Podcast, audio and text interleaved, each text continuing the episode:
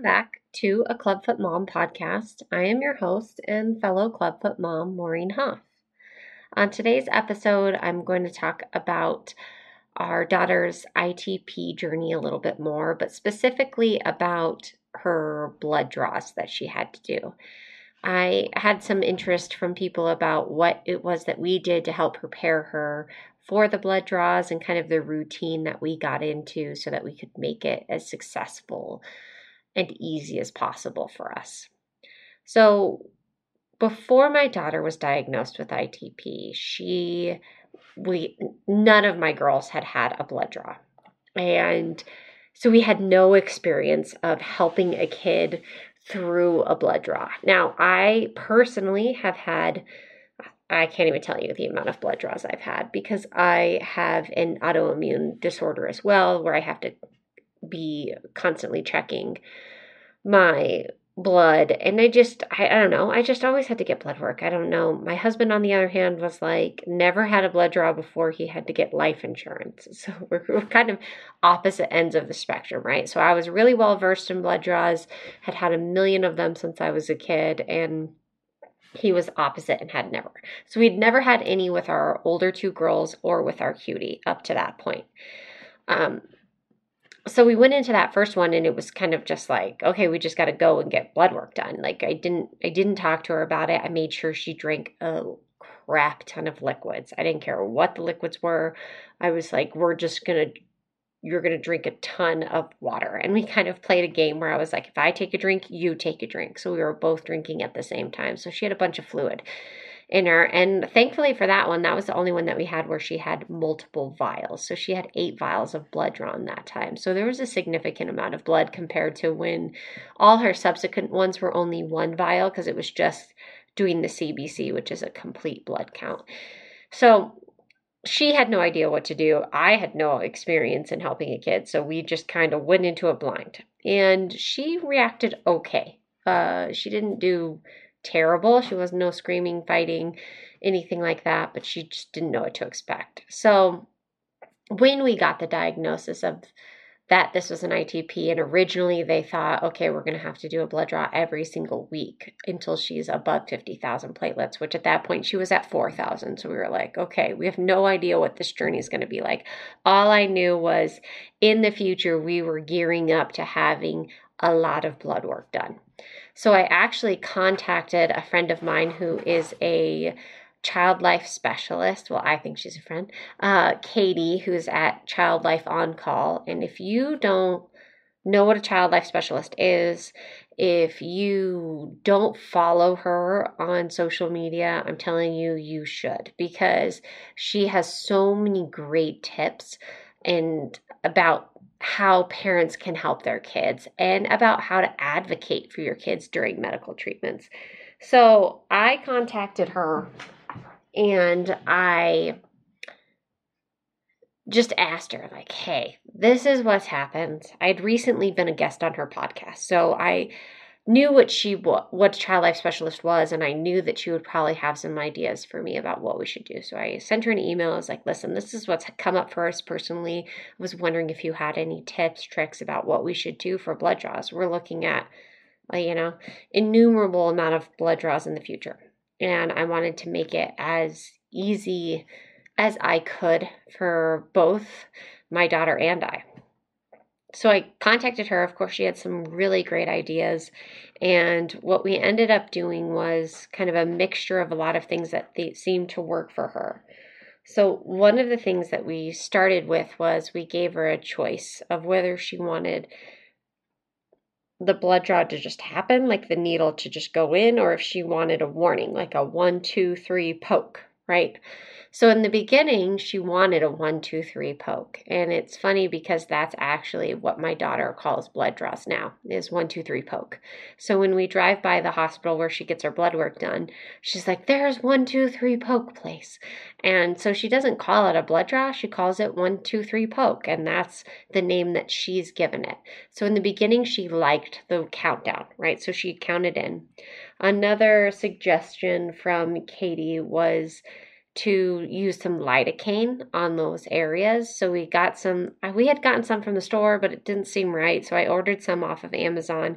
Our pediatrician actually wrote us a script, but we didn't need a script. And so we just, uh, we just got some off of Amazon, I think, and it came and we, I would put the lidocaine all over both of her arms, like the, you know, uh, that the elbow pit, right? I don't know if that's a technical term, but that's what I'm using here. So the elbow pit, where, and I would put it all up and down, like a a good amount because when you're doing blood draws, sometimes they go right in at the vein, sometimes they go a little bit lower. It just is. So I wanted everything to be covered. She had real one really good vein that we used most of the time, but I always did both arms just in case. So that was another thing that we would put that lidocaine on about 30 minutes before the anticipated draw. Obviously, we don't we didn't know exactly when it was going to happen because we were in a hospital setting and we had to wait until um, her name was called to get the blood work done. But the place that we went was pretty consistent, so we didn't have to wait a long period of time. So we'd put that on at home before we went to the appointment. Um, another thing that we did was we had a special backpack that was just her one, two, three poke backpack. That backpack was a small one that was her size that we put all the things that would help her be successful in for her blood draws. So this backpack had a few things in it. It had a book that we would read. It had some candies like uh life or suckers. No, we're no we're not lifesavers because my cutie's not good at that. So it was different types of candies or treats or snacks, and then um, distraction cards. So they're like these cards that came with her Buzzy Bee, which I'll talk about later. That uh, were that you can use to like distract them while the actual um, blood draw is happening, and then a box of band aids that she had chosen that we just used. They were special only for one, two, three pokes. So only for her blood draws were these band aids available. And we had all of these in a backpack that just waited, and then we'd grab that backpack on our way out the door. And it also had our Buzzy Bee in it once we got the Buzzy Bee. We didn't have the Buzzy Bee for probably, I don't know, probably the first three or four, four blood draws. So we had that backpack. We would be in a routine of going to the same place every time. And while we were waiting in the waiting room, we'd check in, we'd wait and waiting for the person to call us back. And I'd always read her the same book. And then we would let her choose who she was going to whose lap she was going to sit on for the actual blood draw. So she got to choose mom or dad. She got to choose which of the band-aids because i think there were three different designs which of the band-aids she wanted for that time and we'd get that ready. Um, and then we would you know my cutie specifically did not like what they call the she what she calls the tight tight squeeze which is where they put the tourniquet around their arm um, for some reason, that was worse than the needle for her. She just did not like how tight it was. So for her, it was always like, I don't like the tight, tight squeeze. And so we would put the Buzzy Bee in between where the tourniquet was and her head, right? Because that's the whole point is to distract the brain with the buzzy bee. So we would do that. And then the person knew that she didn't like the tight, tight squeeze. So they would release the tourniquet as soon as the blood was going. So, uh, those were kind of all the things that we did that seemed to help her through each blood draw. It was really about creating a routine that she felt like she had some control over. We gave her choices where she was able to have choices. We um, asked her still every time, Do you want a one, two, three countdown or do you just want to go? And she would, by the end of it, she said, Just go, right? We also, another big thing that we did was because all they needed was a CBC, there was a time where she just did a finger prick because they were like, oh, we can just do the finger prick. We don't even have to do the IV. So we did that, I think, two out of the 13 times she had blood draws. And I will tell you, she hated it. She did not like the finger prick because it took longer. You really had to like milk the blood out of her finger. And while you might think that it might be better, I think I understood her perspective because I'm the same way. Like, I don't like a finger prick. I would much rather you just draw blood. It seems it's quicker, it seems more efficient, and the whole process seems simpler, even though there is, you know, this kind of bigger needle and that whole thing involved. So she really preferred that. So every time that we went in, we would say we want the um, like the IV poke and not the finger prick, just because that's what she preferred. And it was a it was a way that she could control what she liked and make the process part of what she needed. And another thing that we did was we really advocated for her to get the blood work done at the same place every time. So we are lucky enough to live next to a children's hospital, kind of north campus for us, and we would go there. So that's, I mean, five minutes from our house. So we made the decision to go there from the very beginning. And when we started to see the hematologist, we would go down, we had to go further away, which was probably 45 minutes away to the main campus of the children's hospital. And they had a blood work specialist there who did the blood work, but my cutie really preferred the routine and the place at the North Campus. And so for us, what we would do is we would get the labs, the lab order, and we'd go get it done where she felt the most comfortable, even if we knew we were going to the hematologist in the next couple of days, because it was easier for her and we were trying to maintain and support whatever was easiest for her. And it has been a pretty seamless experience for us and for her. She really has never had any major freakouts. There haven't been, she hasn't really had a bad experience as well. So that we're, we're very grateful for that.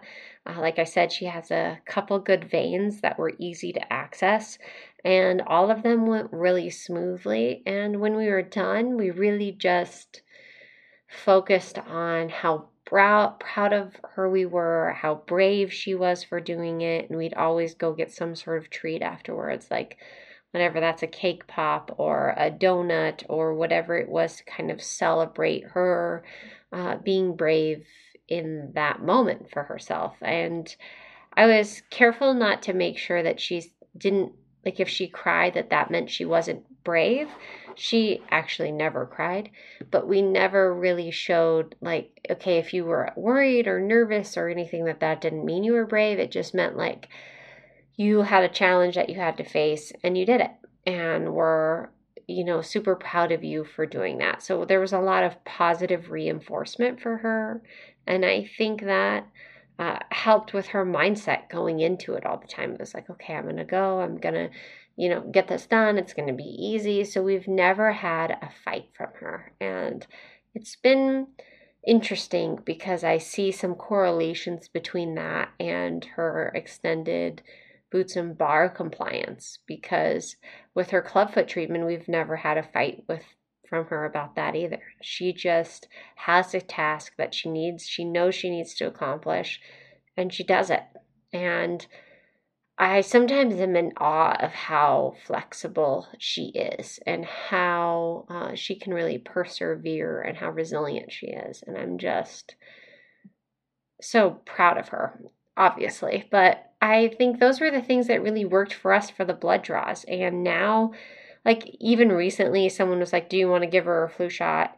And i said well we don't have all of our stuff with us. So honestly i delayed whatever shot it was so that we could continue the routine because the routine is what became so important. So I think there are ways that you can adjust and find what works for your cutie, especially if you know you're looking at something where you're going to be doing something consistently. I think routine, obviously, I'm a huge proponent of that. Routine is key to creating consistency long term. And I knew that this was something we were going to have to tackle and honestly we have I don't I don't know when the next when her last blood draw is going to be. It's um, pretty far off in sight at this point. And that's one of the things she asks, honestly, is like, is this like how many more of these do I have to do?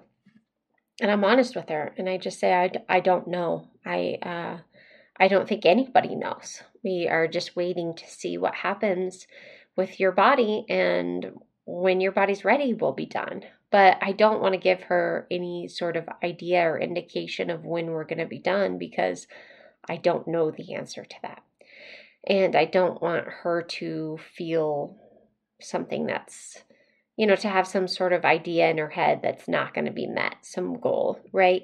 Um, whereas like with our boots and bar, we're like, okay, when you're five, you're gonna be you're you're gonna be able to sleep without your boots and bar, and that's a very definitive uh, goal for us. Like she won't. We have no um, no intentions of going past five if the doctor clears us, which at this point, the prognosis is at that point.